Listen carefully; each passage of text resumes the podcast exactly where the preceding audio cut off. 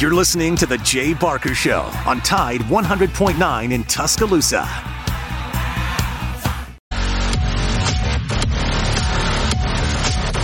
Well, seem to talk about it every day when it's really, hot. Boy, we got to really give Mother Nature some credit today. It's just a beautiful day. I could actually go out and walk around and, and play golf.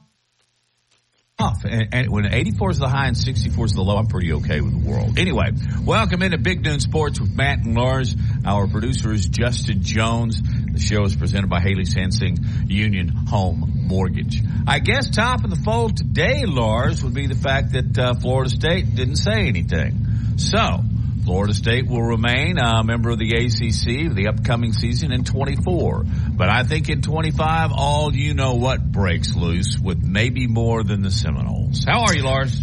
I'm great. Good afternoon, Matt. And, um, you know, walking outside this morning, you could just feel that first whisper, that first like soft kiss of, of fall of autumn. Uh, and, and I love that. I love this day every year in August when you can, uh, when, when you just are outside and you are enveloped with the feel of football weather. I love it. I love it, Matt. And I, understand, but we'll, and, and I feel the same way, but we've got some a, a, lot more heat headed our way. I know, I know. Uh, it's it's uh it's, it's like a, a yeah, it, it is, it is, it is. It's um well, I don't want to go and do a crazy metaphor, but yes, it is a tease. it's a big time tease, and uh, you know the Florida State uh, issue is I I just I don't think they had a dance partner.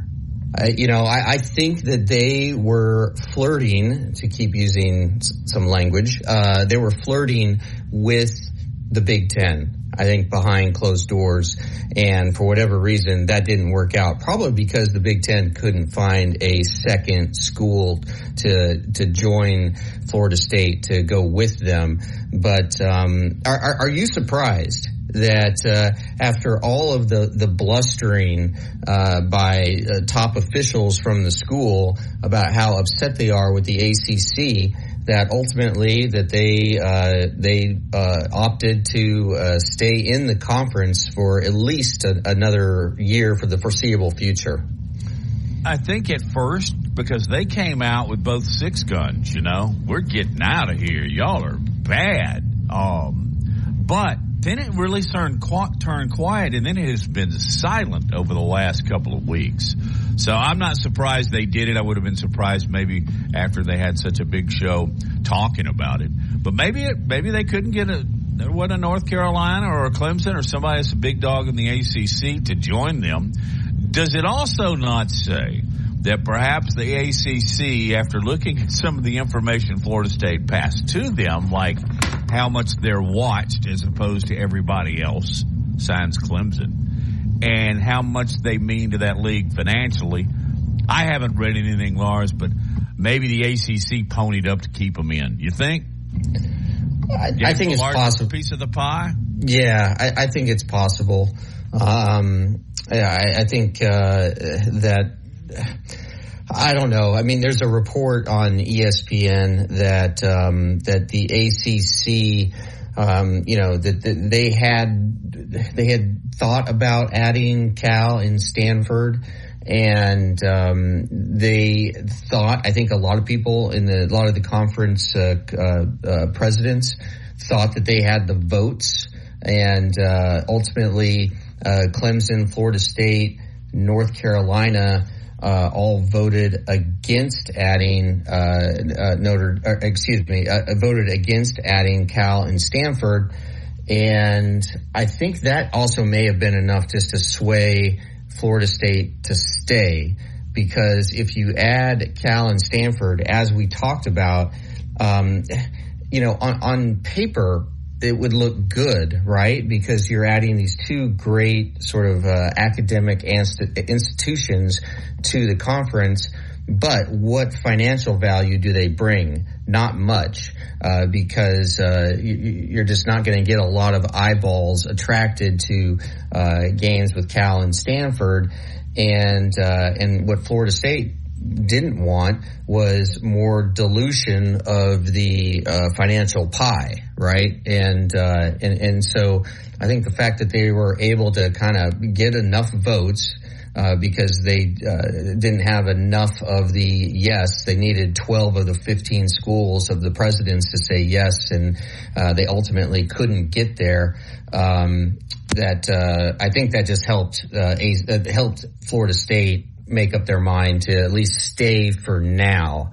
And um, it'll be interesting to see how it all shakes out in, in the future. I mean, will will the ACC ultimately be a survivor? And uh, I think for now it looks good for them. And all this comes back in our conversation to the Southeastern Conference, where I think they probably would have uh, leaned towards the Big Ten here. Now, you know, there's another year in play here, and um, there can be more talks between Sankey and uh, other mem- member institutions in the ACC and, and, and other conferences as well. Um, I still maintain that uh, Florida State and the North Carolina combo would be mine. Maybe a Florida State and a Clemson combo. Um, but you know, North Carolina is a state university. Lars, I don't know about you. I still think that means something, right? You're oh, a state univer- You are the university at North Carolina. I think that means a lot, and that's probably that basketball would sway me to thinking to have them in the Southeastern Conference. But uh, it's another day and another entry into the realignment situation. There is really one bizarre one. And I don't like these people that post fake news. And then what am I going to do? I'm going to get on the air and talk about fake news. Did you see the one that, uh, and they did a great job. They put all the logos. They had an East. They had a West. They had an ESPN Apple logo for who was going to be the TV rights holder. It was called the, the PAC, the Pacific American 18. And it was taking a, a collection. I hear you typing. Try and Google it. it was it was on Facebook, and a guy I know posted it, saying this has got to be a joke and, and it is. I can't find anything on it. But it, it, took the the few that were left out west, and including Callens and Stanford, and then it included uh, Rice and North Texas and UAB. Um, in the, there was an East and a West division. It, it was interesting to look at. Uh, I didn't buy it. I just looked at it. Uh, I window shopped that particular page, but I was amazed at it something, this has nothing to do with the realignment and conferences and all that. I am continually amazed, and now I don't know why, at how much effort people will go to to produce fake news. I mean, they're using logos of the teams. They're using the ESPN red, you know, character logo. Um, I'm not very fond of it. Sometimes I see them and they're just downright funny but and that's okay. But um, Lars, these people are as crafty as the regular media when it comes to putting this stuff together. I wish they wouldn't do it. No, I, you're, absolutely right, and. Uh, I've been increasingly frustrated with this, and the, it, it is on social media. It is almost impossible to discern fact from fiction. I mean, we really, we truly are in a post-truth era where the truth doesn't, right? It, it's just sort of how many clicks can you get? And it's a, it is as frustrating no as anything. accountability held when somebody does that anymore. Used to, Lars. Yeah, I mean, and I look. Yeah, I, I was just going to say. I think Elon got hammered. Your your peers yeah. would hammer you. Now it's just okay. Yeah, yeah, and uh, Elon Musk has absolutely just ruined Twitter, uh, and now X, uh, whatever he's calling it, uh, it because the, the, the, blue check mark that you used to have by uh, your name meant that you were verified and that uh, you did have accountability uh, for your uh, actions on that uh, social media medium. And now, uh, if you're willing to give him some money, anybody can have the, the, the, blue, the blue check mark. Therefore, you can't tell who is legit and who's not legit. And uh, it, it, just uh, causes a muddled mess. And uh, I have so many friends uh, that have just left the uh, have left Twitter and uh, you know people with uh, followings of uh, 50,000 100,000 I mean really substantial followings. That's money making Twitter. Yeah yeah. And uh, they, but they've left because it, it's just uh, uh, you, you, can't tell fact from fiction anymore as I said. You know Matt on the other side we have got to circle back and talk about this Michael Oher story because it just got more bizarre. Oh and every time it gets more bizarre, it gets sadder. Feel good story is absolutely blown up. And what did we what did we say? Sorry, Matt. What did we say yesterday? What was the key question? Why is Michael Oher doing this now? Yeah. Well, I think uh, the the Tuohys have uh, offered their response. Yeah, man. Um, boy, it's not like they put gloves on. Hmm. hey, you're listening to Big Noon Sports we'll back in a minute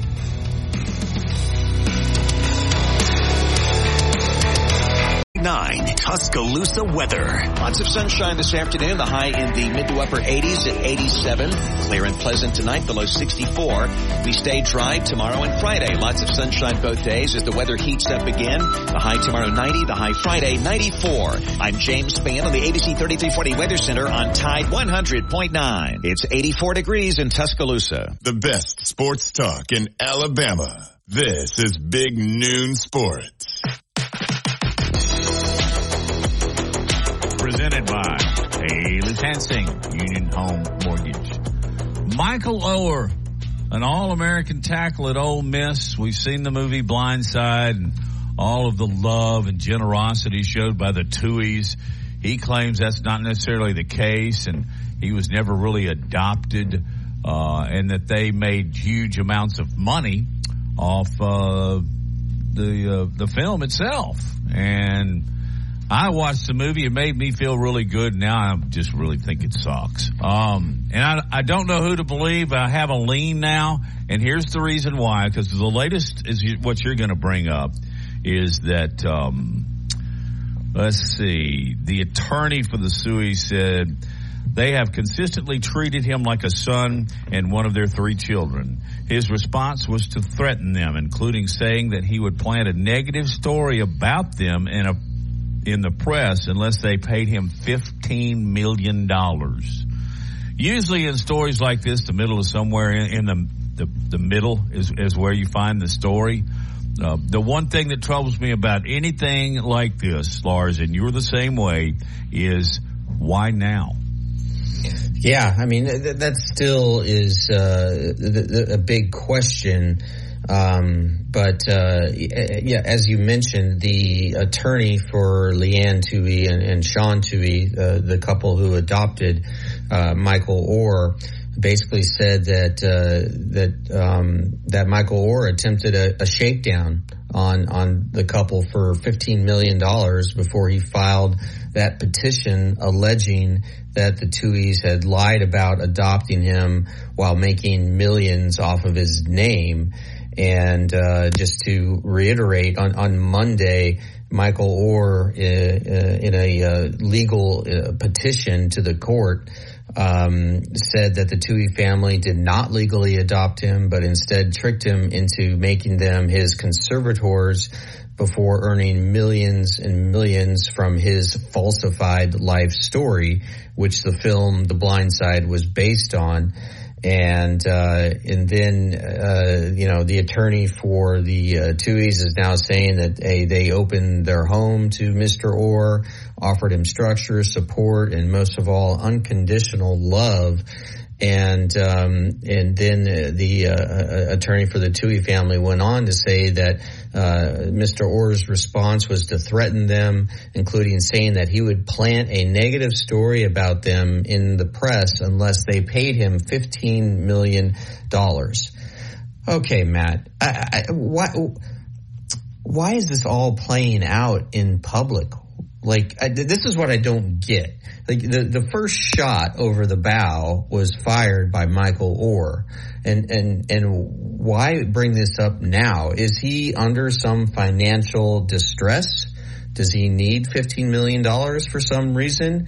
Um, or is there actual truth to what he's saying? And if there is truth, why didn't it come out earlier? Why did he wait? I mean, Michael Oher is a grown man. He's 37 years old.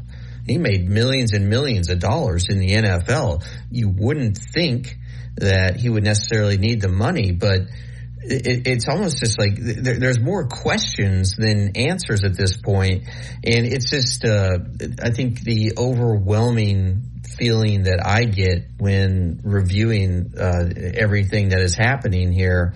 It, it's a feeling of sadness that uh, that th- this is obviously a fractured relationship and uh, and now it's just coming down to a, a money grab. What, what is your what is your assessment of all this, Matt?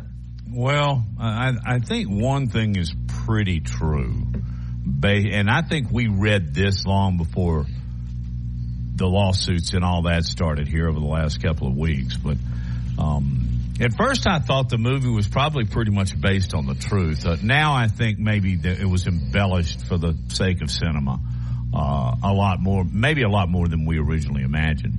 Uh, and, I, I, can tell, I can give you one side and then the other. Let me do that. Uh. First of all, maybe the Tuohys are witty and financially savvy, and they figured out a way to capitalize. Um, and, and, maybe they're not as generous as we think. I, I struggle to say that, and much less believe it. Um, on the other side, you know, what has happened in situations like this in the past, Lars, is maybe Michael and I, I haven't even looked it up. Maybe he's um, he wasn't really financially smart and was and guess what? Somebody comes from around the corner and says, "Hey, Michael, here's a way," and then he gets conned into or talked into bringing this all up, and for them that side, according to the Tuohy's attorneys, to threaten some type of um, press um, story lie uh, for fifteen million dollars.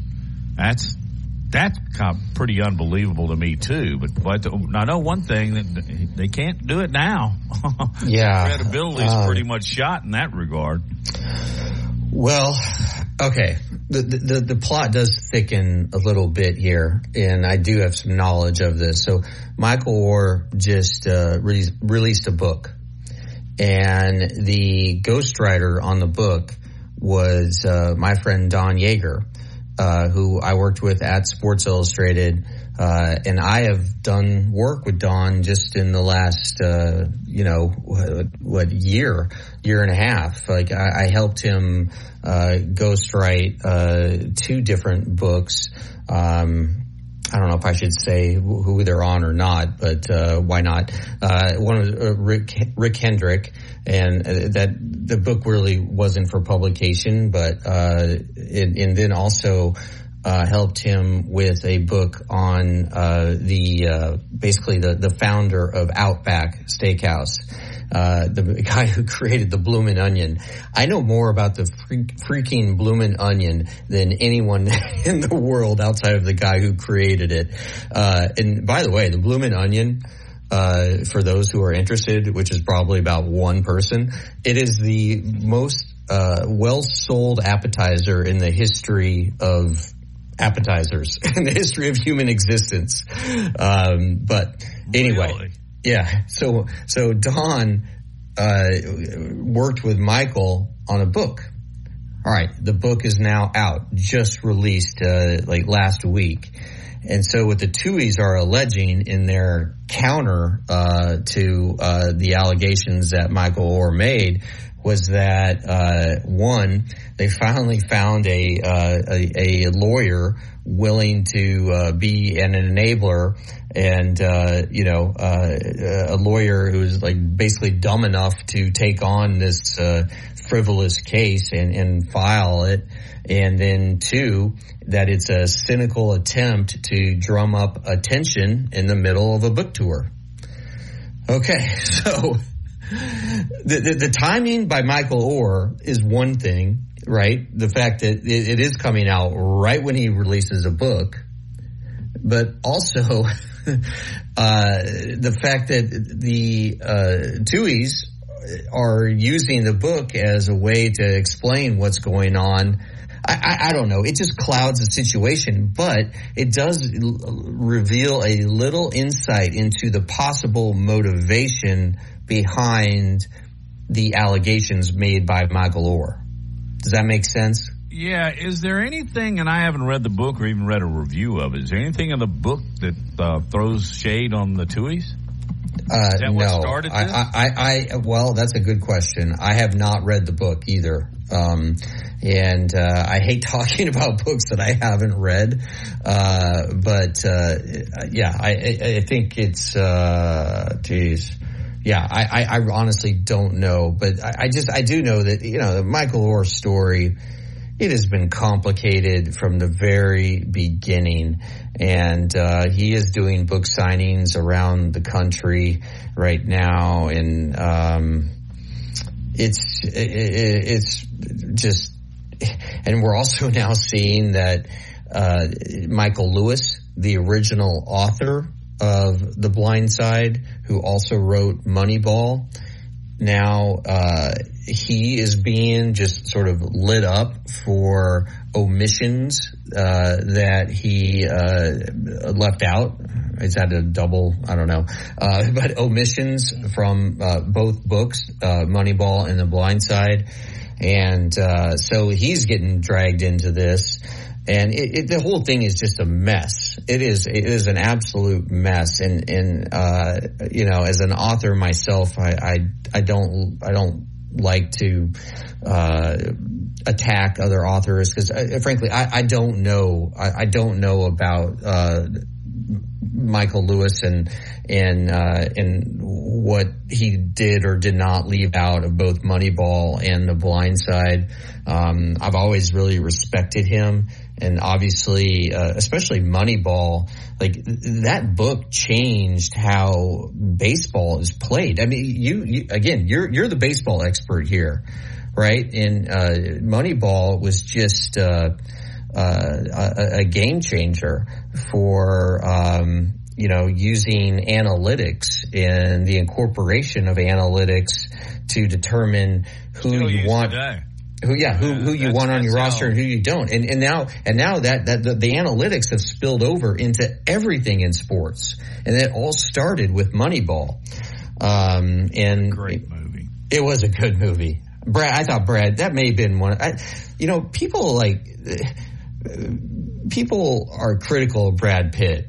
I think Brad Pitt is an amazing actor. I agree. His range is unbelievable for what he can play, in my estimation.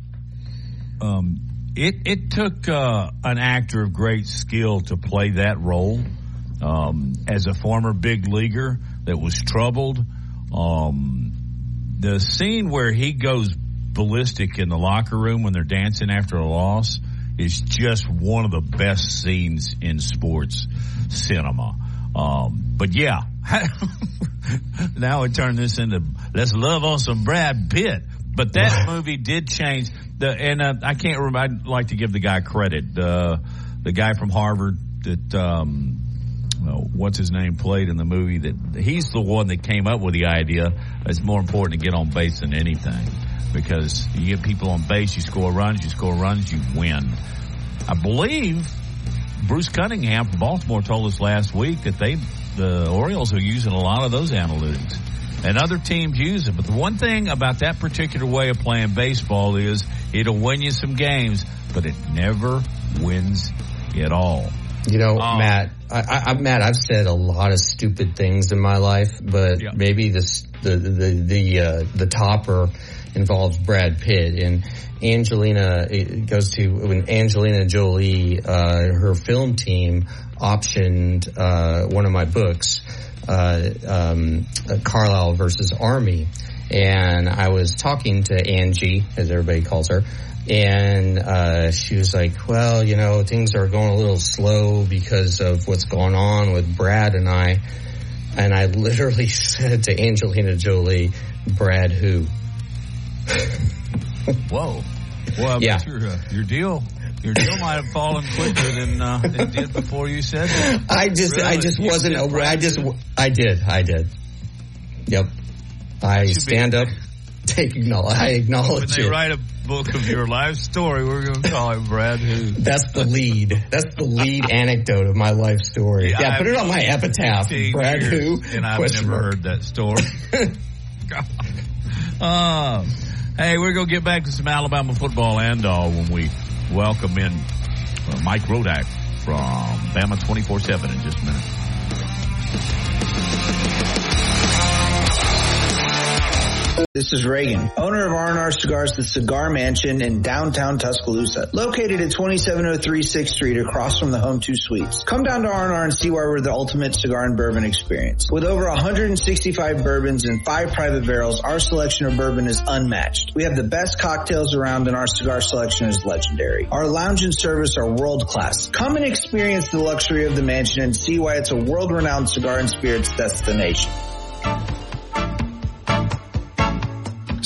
Securing the best mortgage possible requires a lender who has knowledge, is trustworthy, and treats customers like family. And no one is better at all of this than the mortgage miracle worker, Haley Sansing. Based right here in Tuscaloosa, Haley Sansing has spent decades working in the mortgage industry. With Haley, it's personal, holding your hand from contract to close. With Haley, it's about one thing, you. Call Haley on her cell, yes, her cell, oh 205 792 1813. That's 205 792 1813. Let Haley help you. NMLS number 230376. From T Town to the Plains, this is Alabama's most in depth analysis on the SEC. This is Big Noon Sports. You know, what I tell the quarterbacks is it's not up to the coaches you're looking over your shoulder to see if the coach is going to do this or that. How about you forcing me to play? Forcing me to play you. Force us to play you. When you get your reps and you get a chance to play, you play so good, we, we don't have any choice but to play you rather than worrying about all this other stuff. So that's the only way I can answer your question. And a good one and a good response by Saban. And uh, not only does um, he give a, a, a, good quote for us to use in the media. Man, is he throwing down the challenge on those three quarterbacks? Let's talk to Mike Rodak from Bama 24-7 about this and all things Alabama brought to you by Laura Lee Thompson, the Bama broker.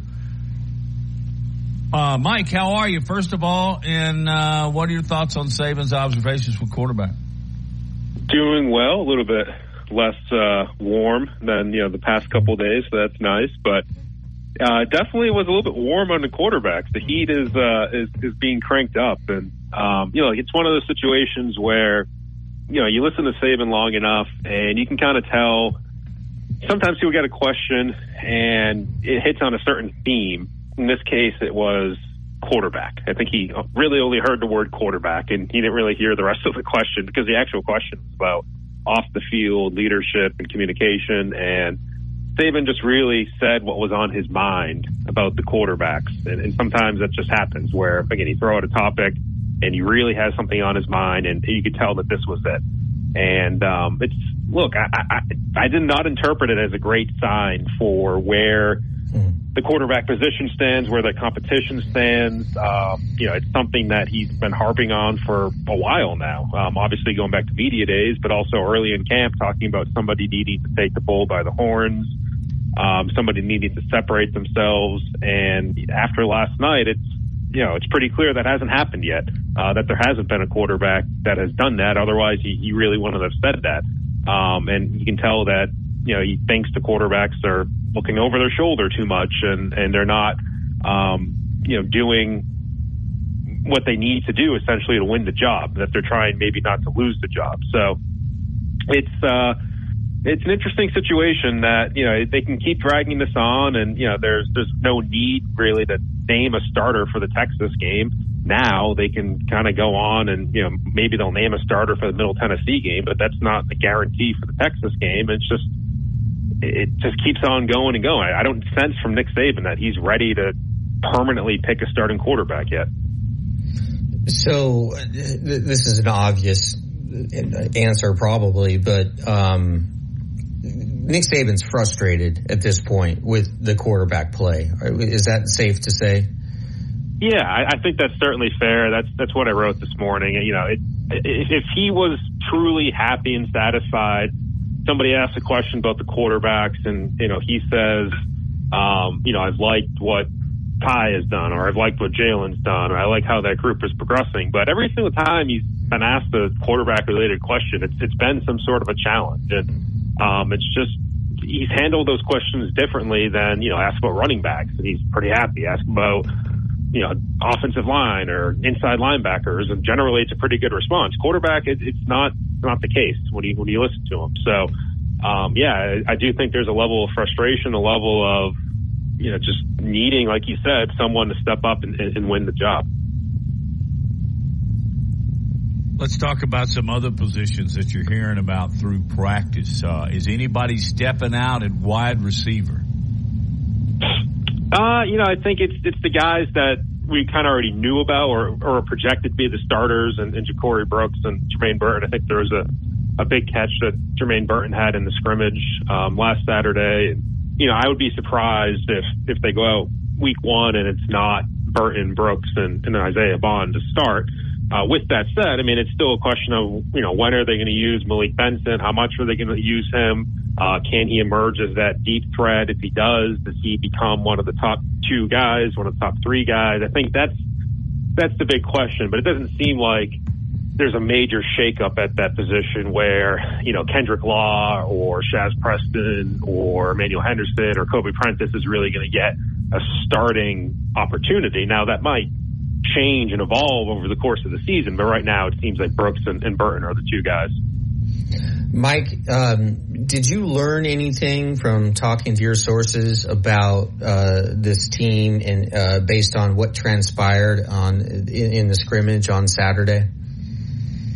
Yeah, I mean it's it's it's always a small piece of the puzzle. You know, I think sometimes it gets um, magnified a little bit too much. You know what happens in the scrimmages because ultimately there's a whole there's week and a half of practice before that. There's a week of practice this week. There's a second scrimmage this weekend. There's another week of practice next week. There's a week of practice before the Middle Tennessee game. There's a Middle Tennessee game. So it's just one three to five percent of the picture. Um, but it, it does seem like you know Jalen Milroe had a good day. Um, you know, for a running game standpoint, that that seems to be coming along well. And defensively, there was some some good things that were happening.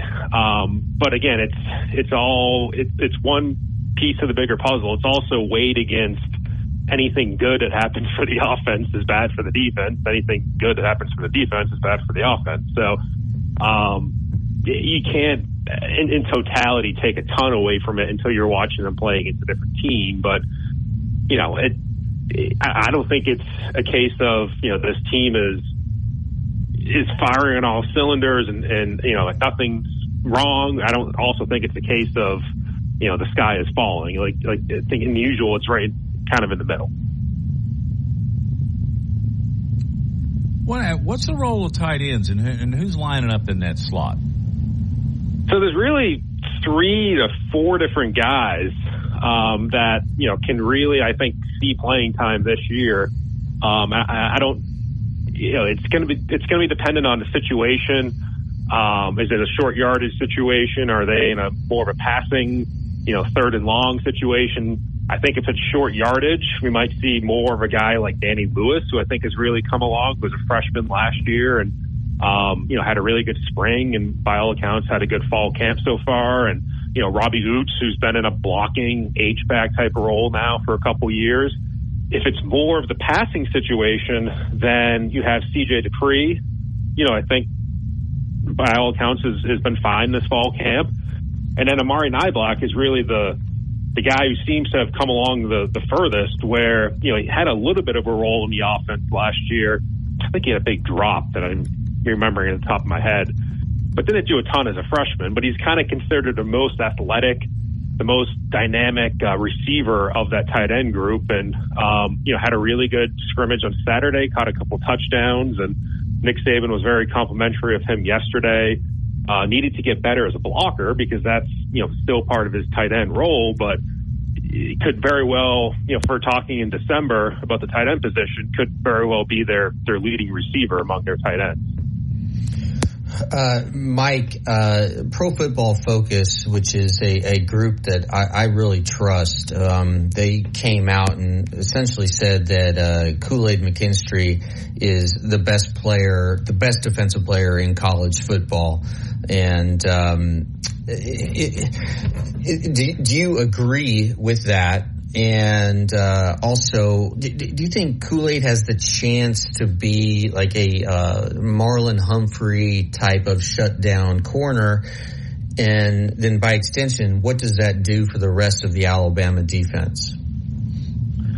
Yeah, you know, as far as whether I agree with it, you know, I, I think it's hard to argue. Uh, at the same time, it, sometimes it can be tough to compare, you know, a defensive tackle that's doing one thing and a pass rusher is doing another thing and a corner is doing one thing. Like they all might be great at what they do in their particular roles, but how do you compare, you know, one to the other? But among cornerbacks, especially the guys who are eligible for the draft, it really seems like he's right up there. You know, I think ESPN did a thing over the summer where they were kind of doing some early rankings and he was the number one cornerback available. He was a potential top 10 pick, but you know, it's interesting. I, I remember it, people asking me about Patrick Surtain when he was coming out, and there's some games where it's like you don't even notice.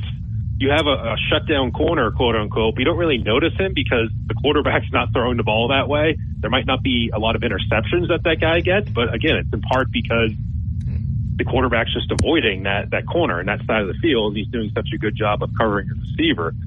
So, you know, like people call me about Surtain's, you know, draft um, profile, and I'm like, well, there's not a whole lot of games where I can be like, man, I'm, I'm watching Patrick Surtain, or I remember something that happened with him. But that's a good thing uh, when you're a corner that you're not remembering a big pass interference penalty or a big catch that he allowed. And obviously, Surtain's become a great corner in the NFL, and I feel like Kool Aid, you know, was kind of in that same category last year. Right? I didn't feel like I was talking about him a whole lot, but that's a good thing. And, and by all accounts, NFL scouts really do seem to love him. Uh, we don't talk about them, and there's a, you know they're literally a third of the game. But um, Bama's very solid uh, with punting and kicking because they're both returning starters, um, Reichard and James Burnip. Everything good in that department, I'm assuming. Yeah, it's three years in a row that they've had kicker and a punter and long snapper too, Kneeland Hibbett, which is a little bit rare, you know, have three guys together like that. And um, Saban was certainly happy with that group when he was asked about them, I think last week, and um, you know, you get Reichard back, uh, which, yeah, people might remember the Tennessee kick that he missed at the end last year, but generally had a pretty good year. Um, I don't know if his last two years have been as good as his, his 2020 season, um, but that could have factored into him coming back for a fifth year and, and kind of making sure that he was in a solid position for the NFL.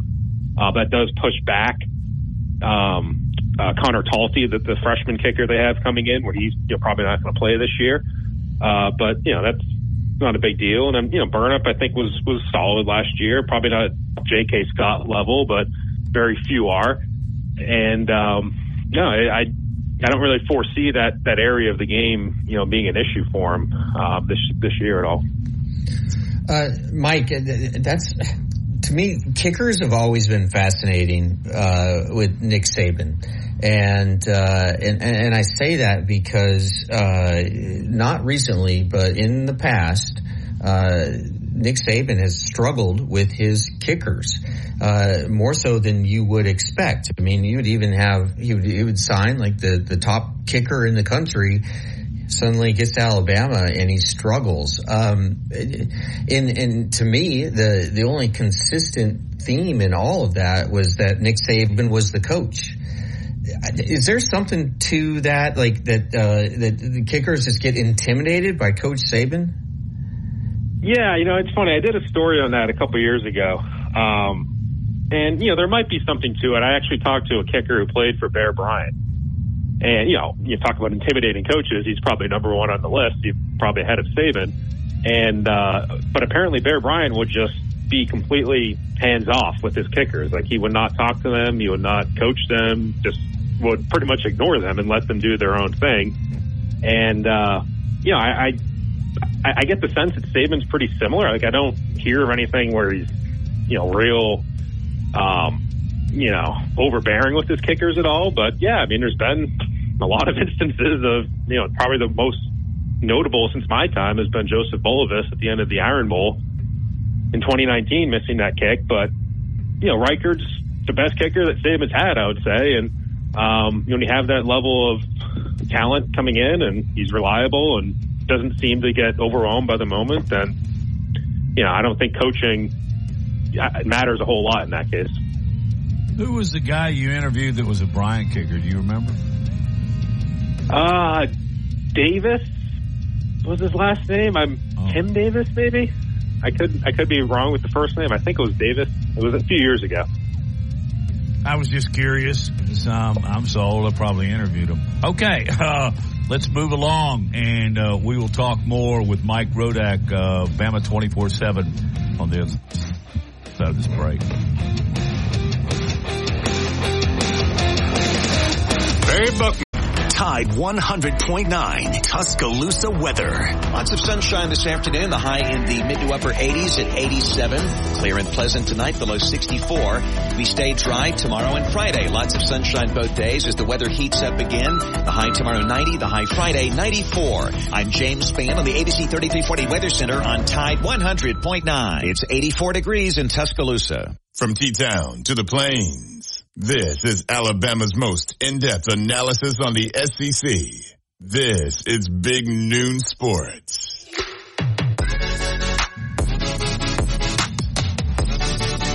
And our guest is Mike Rodak from Bama 24-7. Hey, real quick, Mike, got a question for you. But First, tell everybody how they can catch up with you and uh, read what you literally wrote this morning. Yeah, Bama247.com. Also uh, on Twitter at Mike Rodak.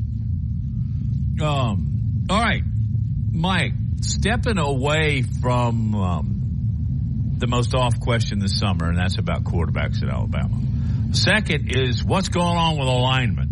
Florida State opted to stay, but they can leave in 2025. What's your take on the future of Florida State and the SEC's possibility of expanding? Yeah, there's a lot of saber rattling, I'd say, with Florida State, where obviously they went public a couple weeks ago with that trustees meeting and kind of went around a circle and everybody aired their grievances about still being in the ACC and not getting uh, unequal revenue, and you know they feel like they're they're they're too good for it essentially. Um, but yeah, it requires some sort of leverage, and obviously the the leverage I think they want to have is for the SEC to to want them or the Big Ten to want them, but I'm not sure that's true in either case. And um, I know a lot of people kind of expect, you know, the SEC to want Florida State and want Clemson. I don't necessarily think those are the two top schools they would want. It's North Carolina and, and Virginia um, because that geographically expands their footprint.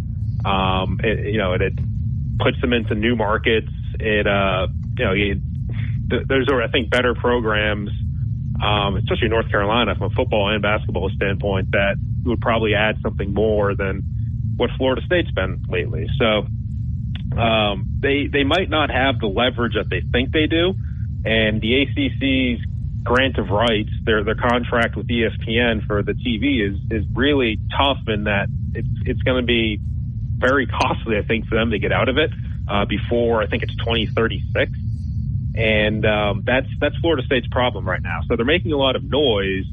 You know, it could be a, a power play on their on their end to try to scare the ACC into um, giving them unequal revenue and giving them more than other schools get. Uh, and then there's also this talk of them going out, you know, to a private equity bank and maybe getting money from them, whether that's used to make up the gap uh, that they would get from a, a different conference, or whether that money's used to get them out of that legal situation, but uh, doesn't seem like there's going to be a resolution on that anytime soon. And um, you know, I think the SEC is still going to be very selective about expanding. And if there is some sort of way for the ACC to get those school, or if those schools get out of the ACC, then then maybe the SEC would be interested. But I just don't see it as, as being imminent or, or something that they're really pushing for. Mike, I, I want to shift to the NFL real quick, and you're in a, a, unique perspective, or you have a unique position to, I think, evaluate uh, Mac Jones, uh, the quarterback of the Patriots, former Alabama quarterback, led Alabama national championship, first round draft pick, and um, and now that Mac Jones uh, has Bill O'Brien as his offensive coordinator, uh, being reunited uh, with his old offensive coordinator at Alabama, do you think Mac Jones takes a big step forward this year? Um, because it, it, this is obviously a huge issue in uh, in, in, the Northeast and uh, specifically in Boston. Yeah, I think that's the hope that's the expectation a lot of Patriots fans have, and I'm sure Bill Belichick has, and, and bringing in Bill O'Brien and um, almost admitting his mistake and, and trying to use Matt Patricia as a defensive coach, Joe Judge, who's a special teams coach, as his offensive coaches last year. Um, and that really was not a good situation for Mac. And he took a step backwards, you know, from a pretty good rookie season two years ago to uh, a not very good season last year. So I think the question is, yeah, you know, I think he'll take a step forward under O'Brien, you know, just from a having a better play caller in place. And I know Alabama fans don't necessarily agree with that, but you know, I think O'Brien is still going to be a, a better play caller than what uh, the Patriots had last year. But um, it, uh, it it's a still a question of how big of a step forward is it just getting back to where he was two years ago? Is it going beyond that? And you know, as I think I said last week, it's it's a tough division. I mean, they're still they're trying to beat the Bills, who are firing on all cylinders, and the Dolphins, who've gotten better, and the Jets, who brought in Aaron Rodgers, and you can still be better with you know uh, having a better Mac Jones this year, but that might still only mean winning nine or ten games and maybe making the playoffs, maybe losing in the first round. And if that happens, I mean, it's it's a really tenuous situation overall uh, for Bill Belichick and, and for the Patriots. And if Bill Belichick's not the coach next year, then I don't know what happens with Mac Jones. I don't know what happens with Bill O'Brien, and the whole thing kind of you know could change. Most of the offseason uh, big story has been how Aaron Rodgers is going to fit in with the Jets. It appears that he's fit in well, not with just the Jets, the coaches, but the fans. Um, is he the answers to bring the Jets back to the Super Bowl? No, I don't see it. I don't see it. 40, 40 years old. Um, I mean, you're talking at most two years. I'd say he's there. Uh, maybe it's only one year. And yeah, again, it's it's a situation where the you're playing in a tough division, and all those teams might beat up on each other, and maybe only one team makes the playoffs. Maybe it's just the Bills. Um, maybe it's two. Maybe it's the Bills and Dolphins. You know, the, and the Jets miss it. Like it's it's still going to be tough sledding for him. I, it, and he's also a very kind of enigmatic guy that him in the New York market with the New York media and they lose a game and um, you know they're complaining about him and Rodgers is firing back because that's what he likes to do and I just think there's a lot of potential for that to get very messy and um, yeah, it's just. I think when you bring in a, a quarterback that's that old, you're supplanting the the guy you just drafted two years ago, and Zach Wilson. It's it, it's kind of desperate, and if it doesn't work out, then everybody involved with that decision uh, could could very well be gone. Uh, Mike, what did you uh, see out of Bryce Young in his uh, preseason debut with the Panthers?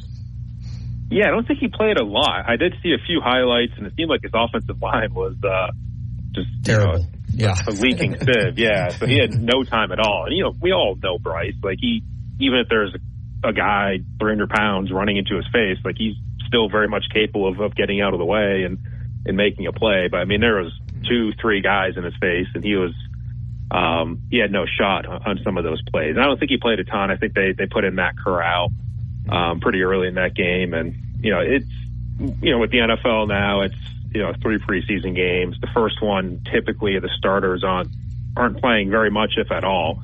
So Bryce being the starter, um, you know, wasn't going to play much, even though he theoretically needs the experience as a rookie. I think they're more just trying to protect him, and um, he'll probably play more um, this weekend whenever the uh, the Panthers play. What, what, what's your prediction for how Bryce is going to do in the NFL? Uh, you know, I, I think he'll, oh, like, over the years, I think he'll do well. As a rookie, I don't know if the expectation should be super high, but, um, you know, the Panthers are a team that, that's kind of rebuilding. They had a lot of problems under Matt Rhule, and it, it could take time, but I do think over, you know, three, four, five years, he, he could develop into someone who's, who's capable of bringing a team pretty deep into the playoffs. Mike, great job as always. We will be talking to you again very soon. Thank you for your time. You got it, guys. Thank you. Thanks, Mike. Did you see that the, the Colts didn't waste any time? Anthony Richardson is going to be their starter. Do you see that, Lars? I did. He's been named the starter. Oh. Hey, if you're going to invest a fourth round, or, or, sorry, number four overall pick on a player uh, like Anthony Richardson, even though he's started about two games in college, uh, you got to play him. But man, uh, this is going to be a long year for the Colts. I, chalk it down right now. I, I understand that you got to play him, but my goodness, is he? He can't play with a cast on. Um, anyway, uh, good food for thought as we head in the second hour on Big Noon Sports.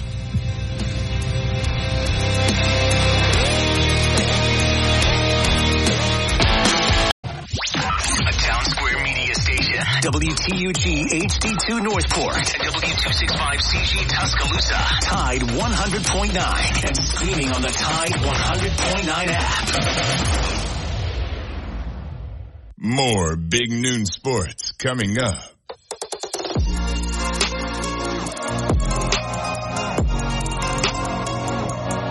Back on Big Noon Sports. Matt, Lars, Justin Jones, Florida State did not remove themselves from the ACC. Therefore, they are going to stay at least the 24 season. As for 25, we don't know. Uh, Alabama continues to work out in an effort to prepare for their opener against the Blue Raiders of Middle Tennessee State University. The Michael Oher story continues to get messier. Um, did see where Marlon Humphrey, as long as we're talking about the NFL, had a foot injury and um, going to have to have surgery. So uh, maybe the best corner in all of the National Football League is not going to be available the first couple of games. And then yeah. Mars, yeah, I, I, I think. Yeah, go ahead. So I was just going to say Marlon Humphrey is uh, such a key part of that Ravens defense and and what they want to do. You know that he, he's you basically you line him up against the opposing team's number one wide receiver and he doesn't require any help from a safety. And so that essentially gives the defense an extra player, right, to just uh, rotate around and uh, losing Humphrey uh, for you know, uh, it, it's not, it, it's definitely not a season ending injury, but, um, it, it's, uh, not, not a, not a great thing for, uh, the Ravens for sure. Anything else bubbling in the NFL you want to bring up? Um, no, I mean, just, uh, no, really, like the, the Marlon Humphrey news is, is sort of the, the, the biggest to me. And, uh, and, uh, I think, uh, um, I was a little surprised that um, Bill Belichick signed Ezekiel Elliott uh, to a, a, relatively big contract, uh, six million dollars. Um, and also uh, the uh, the Bucks, uh, the Tampa Bay Buccaneers, um, one of their top wide receivers, Russell uh, Gage, is going to be missing the entire season because of an injury that he suffered against the Jets in a in a um, just a, a preseason joint practice. And I know these joint practices are uh, like they're more and more common and, and, coaches will tell you that they actually get more out of these joint practices than they do uh, the preseason games themselves because it's a controlled environment. And this is when they will put their sort of ones versus ones. And uh, that's what what they did uh, the, this morning. Um, and uh, it, it, just you, you, hate to see that uh, um, one of Tampa Bay's top wide, wide receivers is now going to miss the season with a knee injury. I mean, it's just uh, it's really tough for um, for Tampa Bay. Uh, a franchise that, as you know, that I, am very close with because of my relationship with Bruce Arians and, and Todd Bowles, who's now the head coach. It just, uh, it, it's just, it, it's a sickening feeling when you lose a guy that you're really counting on. And uh, and the thing is that uh, this injury to uh, to Russell was uh, it was non-contact, and he was just backpedaling on seven on seven drills, and just tough, tough injury for the Tampa Bay Buccaneers. I want to uh, jump in and talk a little baseball here for a second, just simply because this amazing season continues in Atlanta. And I make no bones about it. In fact, I posted it last night that there's just something special about slapping New York teams around. And if you're an Atlanta Braves fan, I, I think it probably goes back to 96 when they came back and beat us um, I think they swept after we took a two nothing lead at Yankee Stadium. Anyway, uh, that's my issue. That uh, that makes me mad about them. But in the last six games, they have played either the Mets or the Yankees, and they've won five of the six. And this is just amazing how the Braves hit the ball. They outscored the Yankees and slash Mets over that period of time 46 to 13. sounds like you sounds like a really good softball team against one that's just started playing. Um, they are that good, and they knock the ball out of the park. Max Fried is back, and uh, he's showing signs of being the ace that we all know he can be. So, uh, you know, I'm a baseball guy. You know, I'm a Braves guy. So, uh, I thought I'd give you that. Uh, well, yeah, I, I have traveled enough around Alabama to know that in Birmingham and Tuscaloosa, east, west, north, south, there are a lot of Braves fans. Well, uh, I'm I'm a Braves fan too, but uh, I'm more of a Yankees fan, and uh, I don't understand this Yankees team. Uh, since July 4th, they're 12 and 22 and after losing uh, to Atlanta, they're now 60 and 60 for the season. They're in last place in their division, and yet they have the highest payroll in baseball. I mean, what what what's happening with this team? I, I Matt, I, I don't understand it. I really, I really don't. And Aaron Boone uh, seems to be losing his mind a little bit. The the manager of the Yankees, uh, he's getting tossed out of games left and right because he doesn't know how or, or, or he doesn't know what buttons to push with this squad.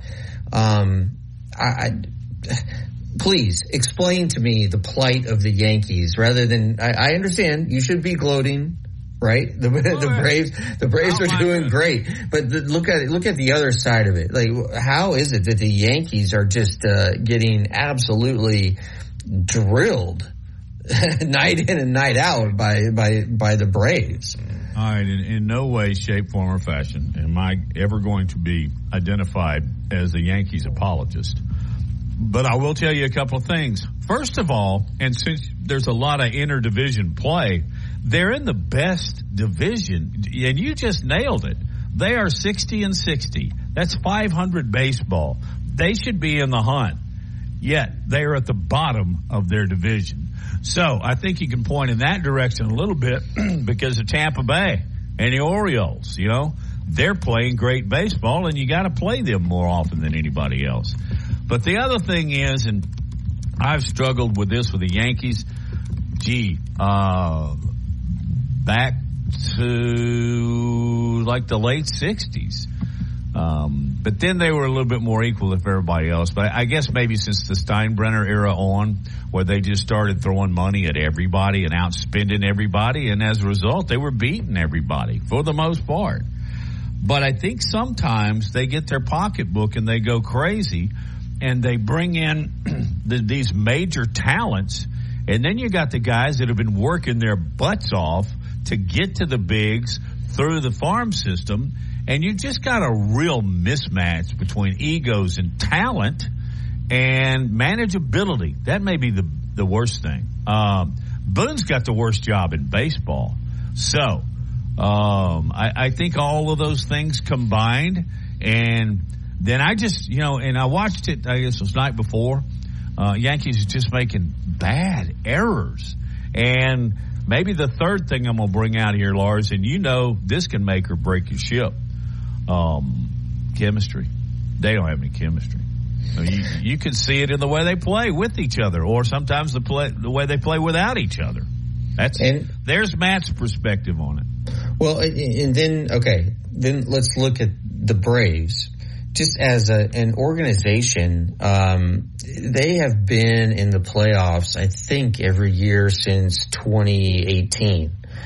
And uh, what has been the key to this recent run of success, which included winning the World Series in 2021? Uh, the key has been Brian Snitker, who has now showed himself to be the best manager in baseball. Man, he handles, his talent. And when a guy goes down, he's got another one to come up. When the guy's not hitting the ball real well, he'll move him around. The player doesn't get disgruntled. If that happened in the Yankees clubhouse, there would be arguments, okay? But everybody gets along so well. From the backup second baseman to Ronald Acuna, who uh, is on his way, I think, to winning the MVP. Um, he handles all that. And the Braves, and and this is really true.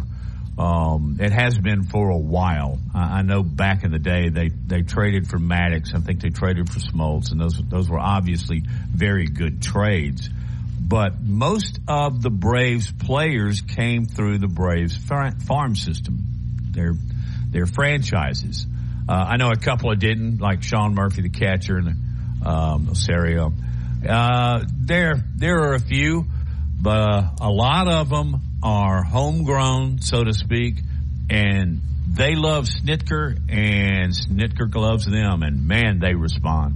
Do you, Watching Matt, this, Matt, this is a question. I've never considered this before, but um, do you think a baseball manager has more control over sort of wins and losses than an NFL head coach or than an NBA basketball coach? Um, man, that's a great question. We could do a show on that. Um, in some ways I do, but, uh, I think I can answer the other end of it. They could certainly, um, cause a team to lose. Is that, Well, it it just seems like they have they have yes to the winning. they have more decisions to make. Correct. I Well, mean, I they're don't know. making multiple decisions like every inning. Yeah, but I mean, a, a football coach is deciding what a defense and an offense is every play. Yeah, but that that's it seems like that's more spread out to your assistants, right? I, I'm just talking like Yeah. singularly with the the the the man or woman in charge. I I I, I think, I think yeah, they're magnified because they're so critical. Do I put this left-handed, you know, closer in when the game is still tied just because it's a left-handed hitter? Uh, how do I handle the situation? And again, I go back to what I said a minute ago. When they make the wrong one, it's it just looks so boneheaded. It's unbelievable. But I wouldn't want to make those decisions. Actually, I'd give it a shot. It'd be, I think it'd be interesting. But nobody manages like Snitker. Hey, um, I wanted to bring Steve Irvine back on as he does often. As um, UAB is being mentioned, and not in just that, you know, that fake news story. But they're going to the American this year. They're moving a class up. But what's their future? I wanted to talk to Steve Irvine about that and, of course, a lot about college football. When we get back on Big Noon Sports, presented by Haley Sansing, Union Home Mortgage. Babe. Tide 100.9 Tuscaloosa weather. Lots of sunshine this afternoon. The high in the mid to upper 80s at 87. Clear and pleasant tonight. below 64. We stay dry tomorrow and Friday. Lots of sunshine both days as the weather heats up again. The high tomorrow 90. The high Friday 94. I'm James Spann on the ABC 3340 Weather Center on Tide 100.9. It's 85 degrees in Tuscaloosa. From T-Town to the Plains, this is Alabama's most in-depth analysis on the SEC. This is Big Noon Sports. And we're back. Lars, Matt, Justin, and Steve Irvine, who has been very generous with his time on this show. We appreciate that. Steve, how you doing, man? Uh, are you in town? I catch you on Facebook, and you seem to be traveling a lot. yeah, I've had a bunch of stuff to do. I'm, I'm back in town. In fact, I'm I'm coming back from a UAB football practice right now, so I'm back in town. But yeah, you know, it, it's it's been chasing my kids around. Basically, is what I've been doing. So, uh, but I'm good. I'm here for now. I understand that. Um, Steve, uh, one of your former colleagues, I guess you worked with Joseph Goodman, didn't you? Um, yeah, I did. He wrote a column a couple of weeks ago, which we've really never talked about on this show. Um, and it was, he had figured out a way that uh, UAB could end up in the Big Ten. Um, we know the Blazers are moving to the American, but then I saw this bizarre story. They were going to end up in some new fangled conference out west. But, um, is the future, the immediate future of UAB playing in the AAC here to stay? Or is there a possibility with all this craziness they end up in another conference? No, there's not a possibility. That, that, I, I, I didn't agree with that column. I think it was kind of just a. I'm with you, Steve. Steve that, thing that and- was that yeah. was crazy. That was craziness. I love Joe. I love Joe, but that column was just what? Yeah.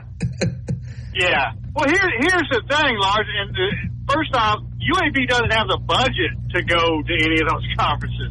And the budget, I don't care if you're making more money, it just isn't going to magically have this incredible budget. I mean, I think the move into the American Athletic Conference and maybe with the Pac, you know, with the Pac-12 uh, survivors coming in and, and maybe even some Mountain West and some of those scenarios you see, I think that's very, very possible for UAB. Absolutely is. Obviously, the American Conference is kind of where they belong right now, and, and so I like where they're sitting. I really do, uh, and, and we'll see what happens with that other with the Pac-12 and and uh, with the survivors. But um, no, I mean, there's no way that they they could even fit into a conference like the you know Big Ten, Big Twelve, anything like that. Just they, it's just not there yet. Steve, um, now that you've had a chance to uh, kind of uh, assess what UAB has as, as a team this year in, in preseason camp, um, what are your expectations for this team this year? Well, I mean, I've said it kind of all along. I, I think that there's, uh, I mean, I think this is a team that they sort of the starting point to me is like six wins. I think they're going to be bowl eligible, and uh, you know, if they stay healthy and get some stuff that, um, you know, have some guys uh, contribute that uh, in some areas that look pretty good right now, then you know maybe they maybe they had a couple more wins, but. You know, I, I do think it's a, a, a bowl eligible team. I think it's a team that's you know that can win six games, and and I tell you, I, I've, I've thought all along that uh, that Jacob Zeno is kind of one of the big keys here.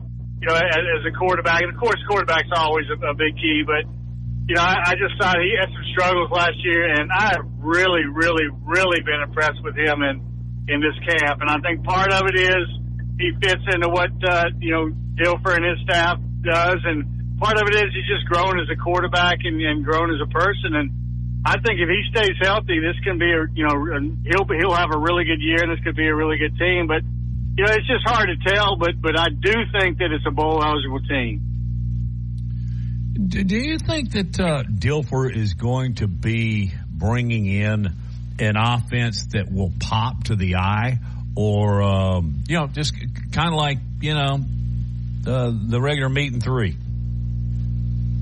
Well, I think it's going to pop. I mean, I, I think just from from what we've seen and you know our lim- limited chances to really to really watch them uh, in practice, they do a lot of different things and th- things. And then you know, I, I think the one thing that that he said from day one, and and you know, you you sort of wonder if it's uh, just sort of coach speak when he says it.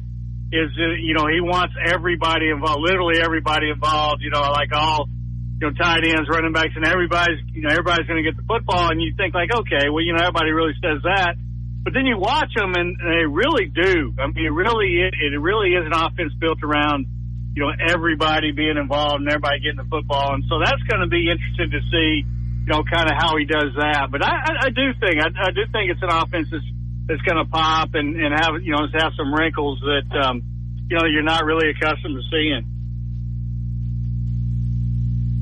Wow. Wow. Um, who's in the running back room? You know, lost Mack from last year.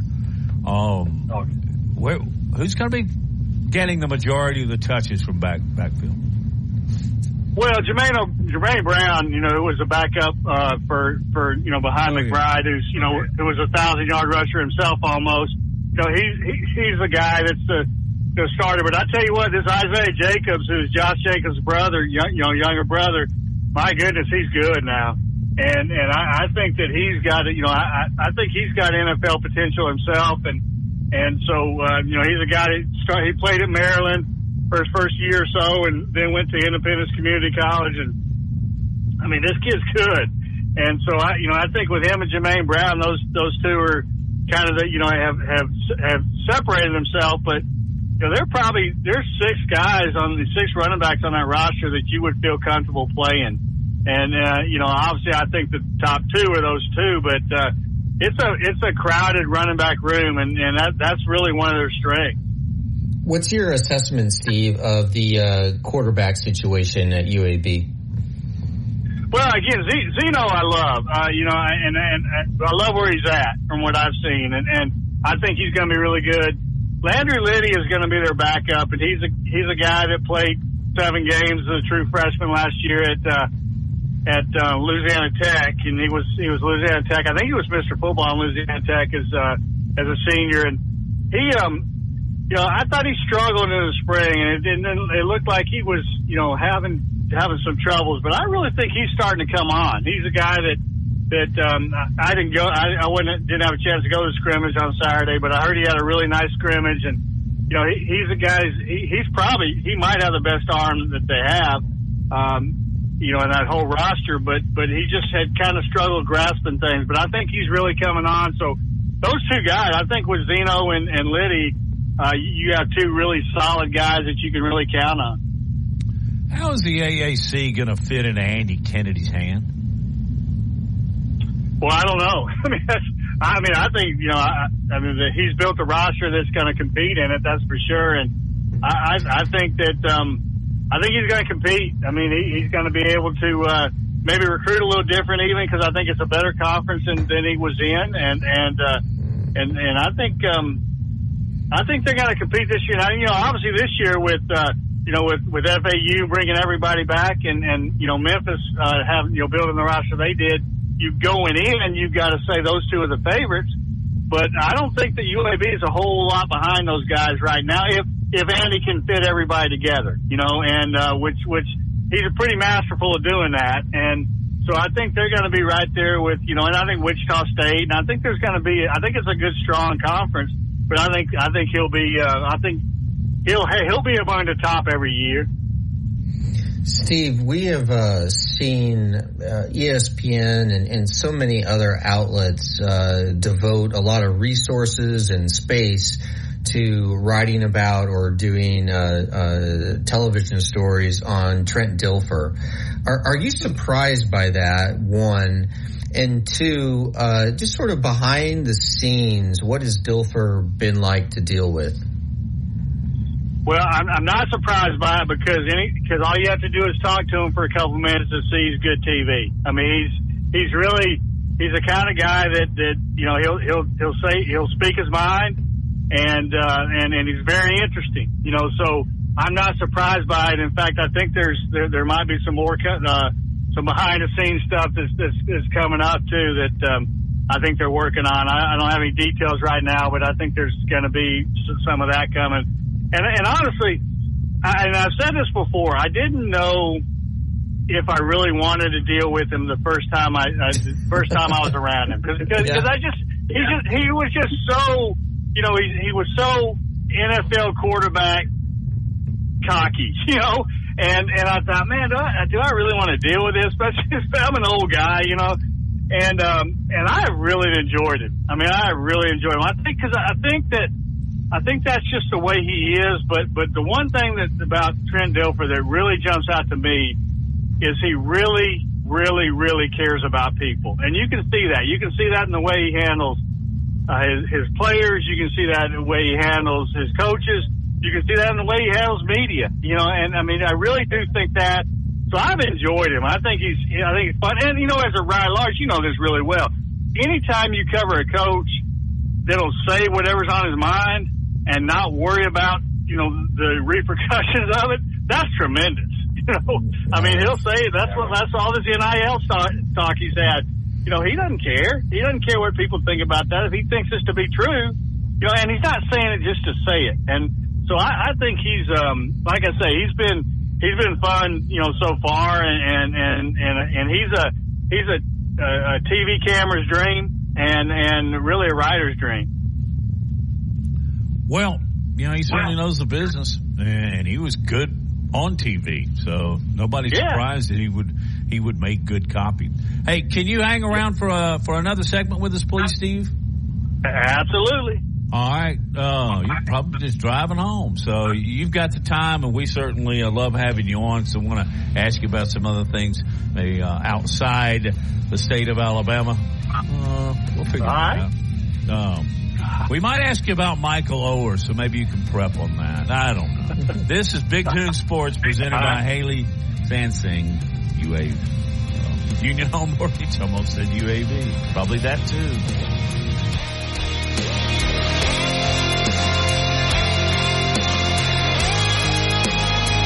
What's 24-7. You'll find road and utility crews, tow truck, law enforcement, and first responders working along Alabama's roadway. We're making improvements and helping our communities stay connected. We're working hard to make sure you're safe on the road. Now we need your help to make sure we're safe too. Alabama's move over law requires you to move over a lane when you see flashing lights on the roadside. And if you can't safely move over, please slow down. Visit drivesafealabama.org, brought to you by the Alabama Department of Transportation, Alabama Broadcasters Association, and this station. Securing the best mortgage possible requires a lender who has knowledge, is trustworthy, and treats customers like family. And no one is better at all of this than the mortgage miracle worker, Haley Sansing. Based right here in Tuscaloosa, Haley Sansing has spent decades working in the mortgage industry. With Haley, it's personal, holding your hand from contract to close. With Haley, it's about one thing, you. Call Haley on her cell, yes, her cell, oh 205-792-1813. That's 205-792-1813. Let Haley help you. NMLS number 230376. Hey, this is Reagan, owner of R&R Cigars, the Cigar Mansion in downtown Tuscaloosa, located at 2703 6th Street across from the Home 2 Suites. Come down to R&R and see why we're the ultimate cigar and bourbon experience. With over 165 bourbons and five private barrels, our selection of bourbon is unmatched. We have the best cocktails around and our cigar selection is legendary. Our lounge and service are world class. Come and experience the luxury of the mansion and see why it's a world-renowned cigar and spirits destination. This is the Big Noon Sports Network.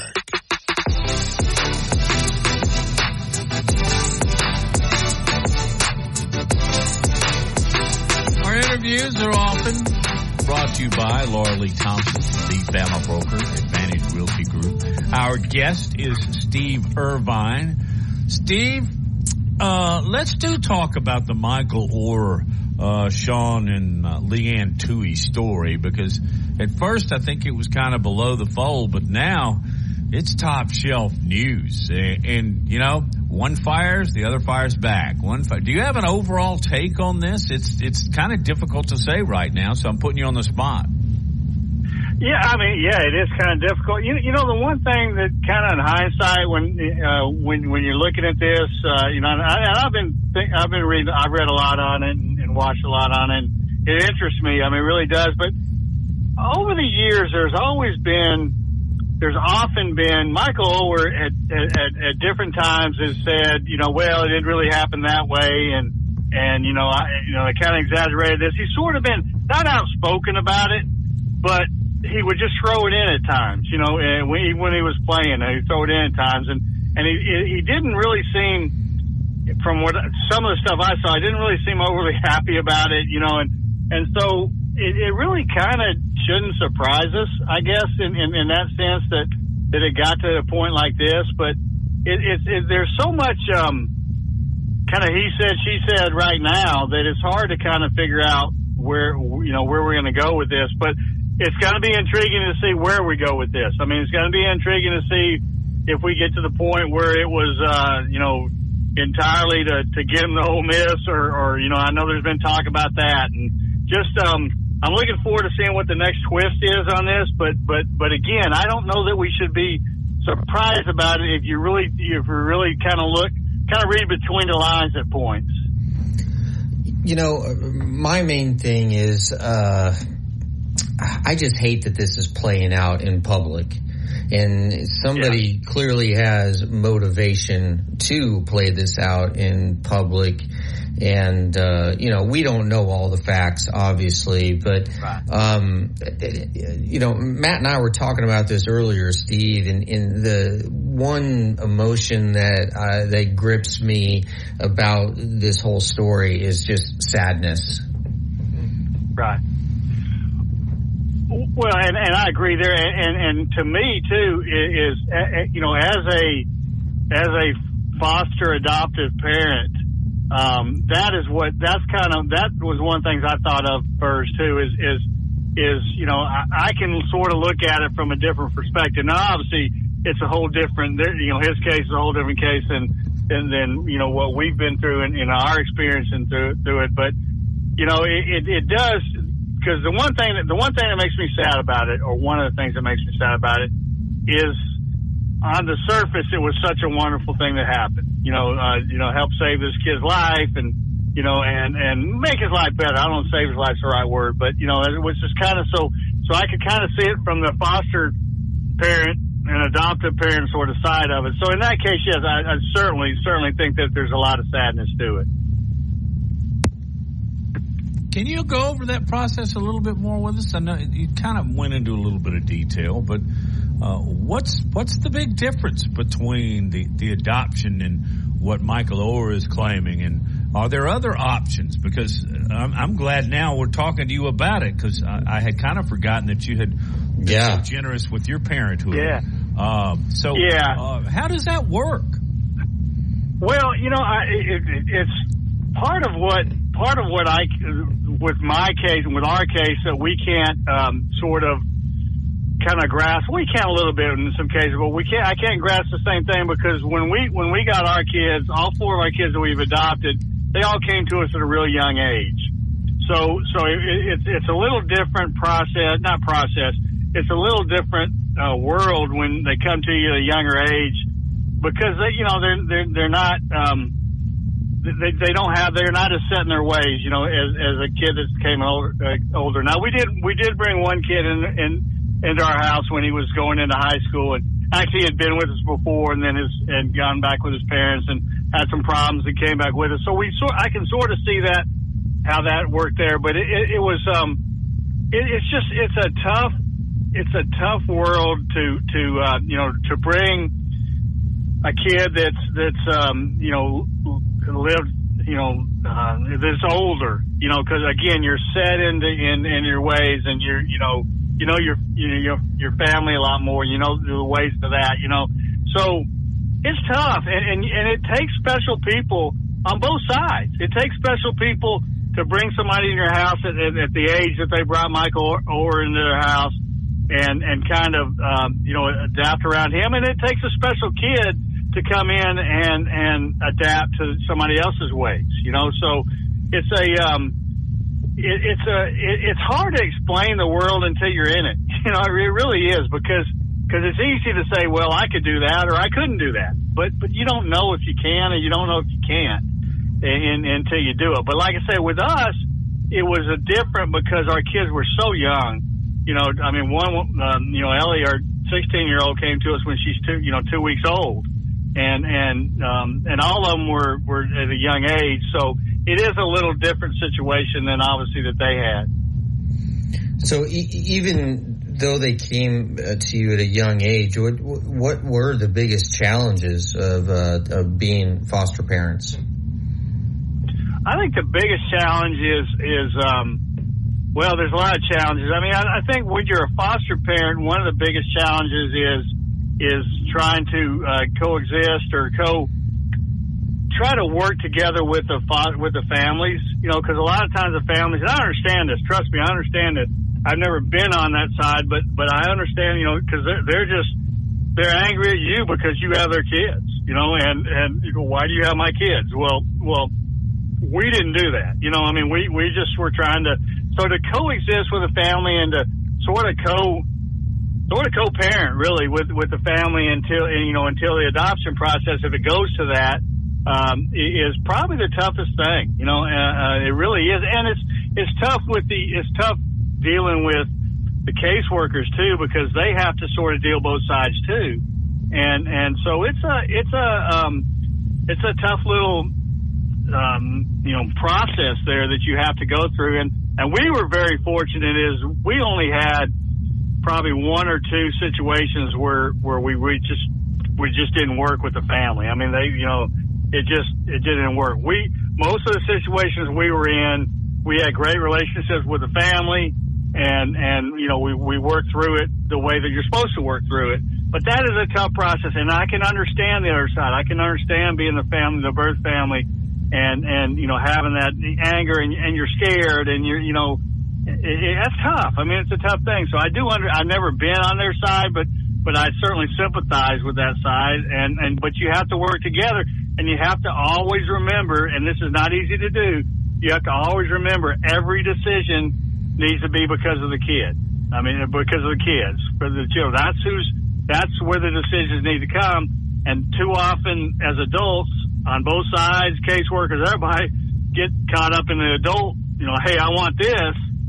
And, and that's where, you know, some problems start. So it's a, it, for us, it, it was, I mean, it, it, it was, I'm, I'm so thankful that the Lord put this in our, in, in, in our journey. You know, I mean, I, was angry for a while, you know, when we couldn't get pregnant and that's why we went this journey but I, I'm so thankful looking back on it that, that that that we were that we were chosen to be part of this journey.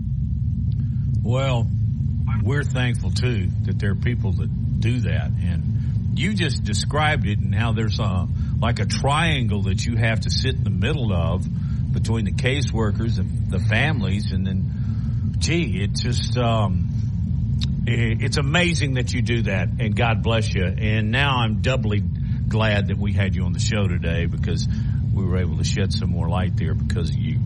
All right. Um, hey, anything new on the, the Steve Irvine front that you can tell us? I'm still waiting. I, I don't know. You know, I, I don't know if I'm just gonna retire and move on and, get, and be old, or if uh, I mean, there, there are a couple things we're working on that um, that hopefully will come about. I don't know if they will or won't, and if not, I'll just um, I'll just keep hanging out. I mean, I'll keep going to practice and I'll keep uh, going to games and just try to do as much as I can. Have you ever thought about writing a book about um, your experience being a foster parent?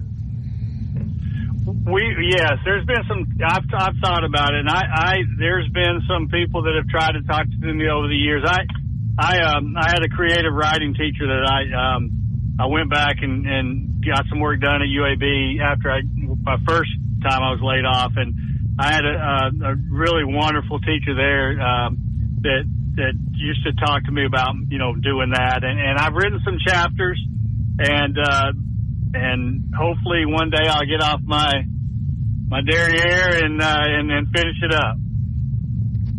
Well, that's always the hard the hardest part is uh, yeah sitting down and and and Yeah. and doing it. Um, yeah, Right, and right. hey, I, I I s- still struggle with that, Matt. I just, I guess it's now the way I'm trained to think. Um, would there be legal difficulties in doing something like that? I mean, you, would you have to step around the step and, and work in concert with the parents and then the caseworkers? And wouldn't there be some that said, no, we don't want you to write about us? That'd be Uh, tough too. You know, probably. You know, I mean, probably. I, I I don't know if um, certainly when you're in your care, you know, you couldn't do that, and and you know, you can't necessarily put names, you know, full names. Uh, but but you know, I, I think um, I think you could talk about your experiences and describe situations without you know, without um, with that. But yeah, I mean, there there there's certainly things you would have to stay steer clear of, no doubt. Well, um, I'll sure be first in line when they publish it because uh, I think it would be a, a remarkable dri- uh, ride, as it has been for y'all. So, how old are they now? Yeah. Well, we have uh, uh, my son's uh, oldest son's nine, or my son's nineteen, uh, and then I have a sixteen-year-old, I have a nine uh, nine-year-old, and a seven-year-old. So um, we, I'm way too old. Hire this I'm, man. I'm way, I'm way too old to have kids that age, but uh, you know what? They've kept me young. Yeah, hey Steve, I- I'm in the same boat. Uh, I've got, uh, um, uh, I'm 52 and I have uh, three kids under the age of basically seven. And, uh, Okay. yeah, so, uh, I need to keep working as well. So anybody needs, needs a writer, give me a call. I always There you thought go, I got yeah. married very late in life, and evidently I didn't because uh, I have grandchildren older than all of Lars and two of your children, Steve. So and I really yeah. don't think I'm that much older than y'all. Maybe I am. Hey, Uh, hey, Steve, do you believe do you believe in the um, uh, the phrase that people always throw at me that hey, uh, having uh, young kids will keep you young? Oh, I, I, I definitely agree with that. Uh, you know, even though sometimes they get they, they cause you to get old and age a little bit, I definitely believe that because you can't. You, you know, you've got to be young. You know, I, I, I can't I can't tell my seven year old no, I don't want to do these things because I'm old. She don't want to hear that. So uh, no, I think they definitely keep you young. There's no doubt. I mean, I, and plus, I think my immaturity has kept me young for a long time. So that's a good thing too. I think that's three. Of, that's true of all of us. At least three on this show. Ah, hey Yeah. Steve. God bless you, man. We'll talk again next week. All right, man. Appreciate you guys. Yep, Thank you, Steve. Yeah. Uh, Nick Saban had a quote that I don't know that anybody's really emphasized. That uh, I'm gonna see if I can't work with Justin during the break and play it because it it was very impactful when I heard it, and then I thought, why haven't I ever heard that before? Good quote coming up on Big Noon Sports. Tide 100.9 Tuscaloosa weather. Lots of sunshine this afternoon. The high in the mid to upper 80s at 87. Clear and pleasant tonight, below 64. We stay dry tomorrow and Friday. Lots of sunshine both days as the weather heats up again. The high tomorrow 90, the high Friday 94. I'm James Spann on the ABC 3340 Weather Center on Tide 100.9. It's 86 degrees in Tuscaloosa. Covering SEC sports like kudzu on the roadside. This is Big Noon Sports.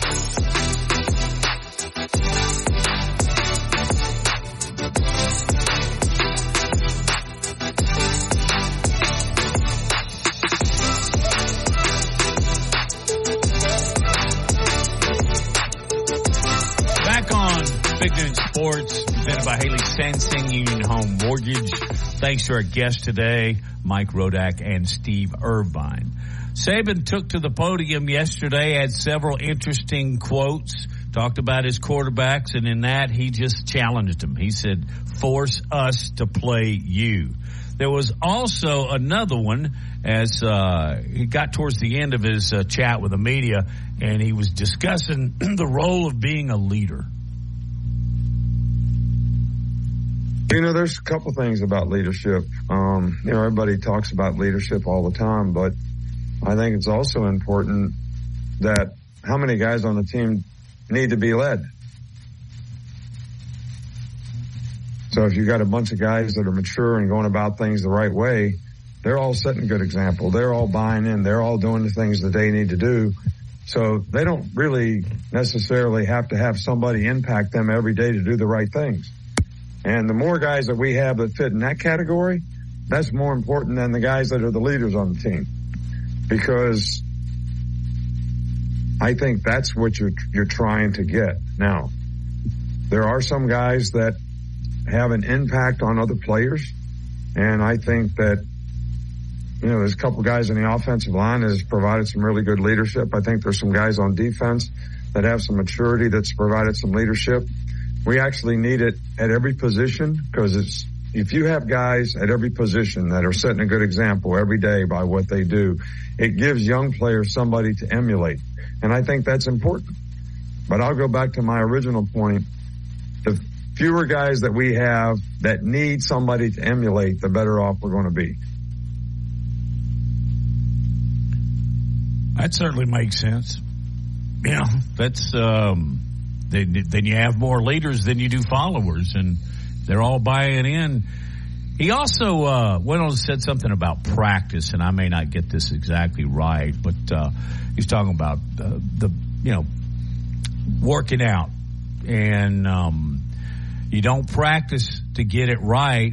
You practice so you don't get it wrong. I'm paraphrasing in some way, but Lars, that just kind of struck me as uh, a pretty smart outlook. Because everybody thinks, okay, we're going to get this right. We're going to get this right. Well, no, let's already have it right and make sure it doesn't go wrong. It is so, let me just put it this way, Lars Anderson.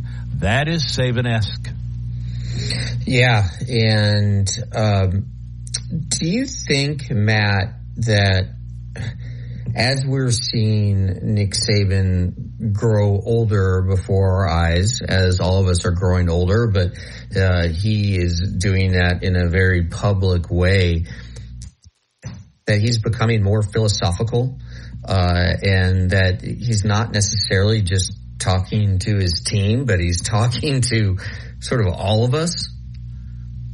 Yeah. So, Is that too much? I mean, am I am I extrapolating too much from that? Um, no, because I've thought it.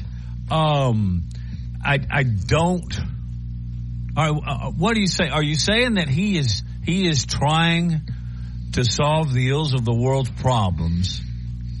okay, I'm not going to go on this. No, I, I, I think that. Do you think I he think- thinks about that when he's thinking about what he's going to say? Is this is not just going to impact our team? This is going to impact fans.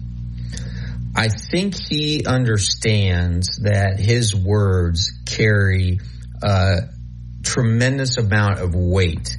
And I mean, think about it. Every time he steps up to uh, the podium there at, uh, at at at the Mal Moore facility, he knows that his words are literally going to travel across the world right? And and uh, in, uh, people in China, whatever, will hear him.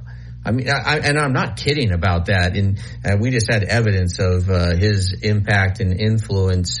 Um, you know, when he went on his uh, European vacation to Italy, and uh, how he and Miss Terry were sort of recognized everywhere in, in the Roll Tides. And and again, I, I don't want to make this a bigger thing than it is but um, you know, uh, like did did Bear Bryant? You covered Bear Bryant in his final years. Do you think Bear Bryant understood that uh, his words had as much, uh, uh, or just uh, carried an impact? And and and uh, was he ever thinking about legacy when he would uh, address the media or, or or you know sit down for a long interview? I think he was more aware of it when he got later. So this we're going to talk again about the comparisons between Paul William Bryant and Nick Saban. Um, but yeah, and and when he was getting into the latter part of his career at Alabama, he would read quotes that didn't have a dang thing to do with football. Um, I have several of them. I couldn't find them immediately, um, and and most of them were faith driven. And when you start talking about stuff like that, you're not talking to your quarterback. You're talking to your fan base, and you're talking to the people that probably really need to read it and listen to it. And I think Saban is is to that point where, and you brought it up very well, but. uh He's to that point where I don't know if he just consciously goes out there and goes, I need to answer this question in this way and use this quote so I can have an effect, a positive effect on people's lives. But I think when the opportunity comes up, he probably does think a little bit about it. Because you know what? It's, it's okay to reach out to other than your players. You know, you may say something that you want parents to hear. And that directly or indirectly uh, affects the way they feel about Alabama and the football program. So, and I do agree with you once again. I, I think he's a pretty mature guy when he came to Alabama, but uh, I, I think uh, with his age comes wisdom. Well, when you look back at, uh, and you were there in real time, um, when you look back on, say, the last five years of Bear Bryant's life, um, how did his words change? That when he spoke again to reporters, was there uh, an evolution that you saw in Bear Bryant? His demeanor would change. Um, because you know, Coach Bryant was Coach Bryant. Um, like Saban, he get a little snippy with you, but uh, the older he got, the fewer that happened. Um, and like his last couple of years that I was there, uh, I would even talk to the veterans about it, and they say, "Yeah, it's not night and day, but he's different. It, it, it's noticeable." And um, I, I, don't. He was friends with a few members of the media, um, like a, a, Bill Lumpkin or a Clyde Bolton, somebody like that. Uh, Zip Newman, um, Alf Van Hoose. Uh, these were the uh, sage and wise uh, sports writers in the state. Um, but even with the guys that were new, like me, and the television media, which you know, man, did that ever evolve around Coach Bryant? Um, I, I want to use and will use the word because I think it's true. He became a little softer. Is that okay? And, and, and um, yeah, and, and and that's I wanted to follow up with that. You and I have had a front row seat to uh, to Nick Saban, uh, just like all Alabama fans have since uh, since Nick and Miss Terry arrived. Uh, uh, in in 2007. Have you seen a similar evolution in Nick Saban as you saw in Bear Bryant? I should have talked to you for my book that I wrote, by the way. oh, well, that's what they make second editions for. Oh, so joking. Um, yeah, and, and, again, we went through this yesterday. As uh, we were talking about the characteristics and the likeness between Saban and Bryant, and this is just another way that it is.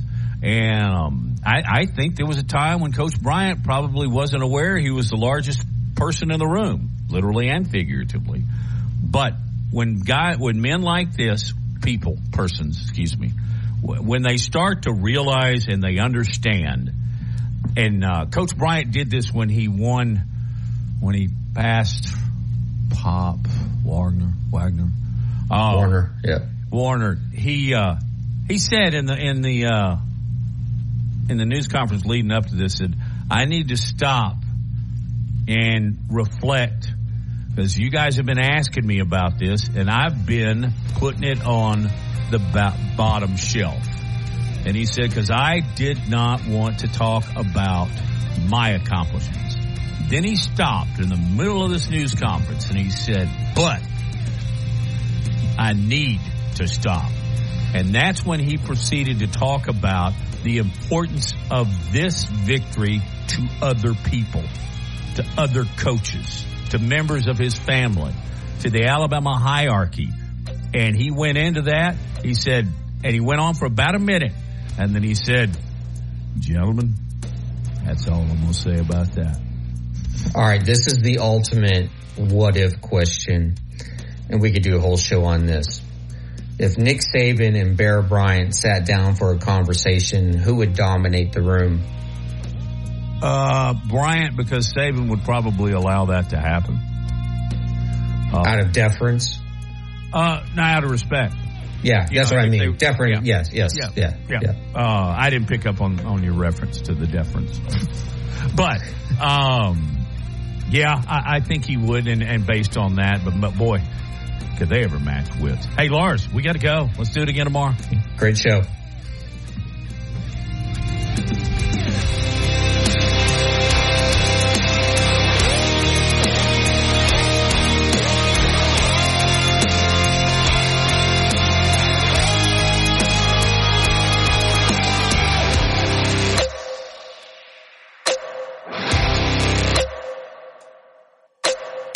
Buckner here for Tuscaloosa.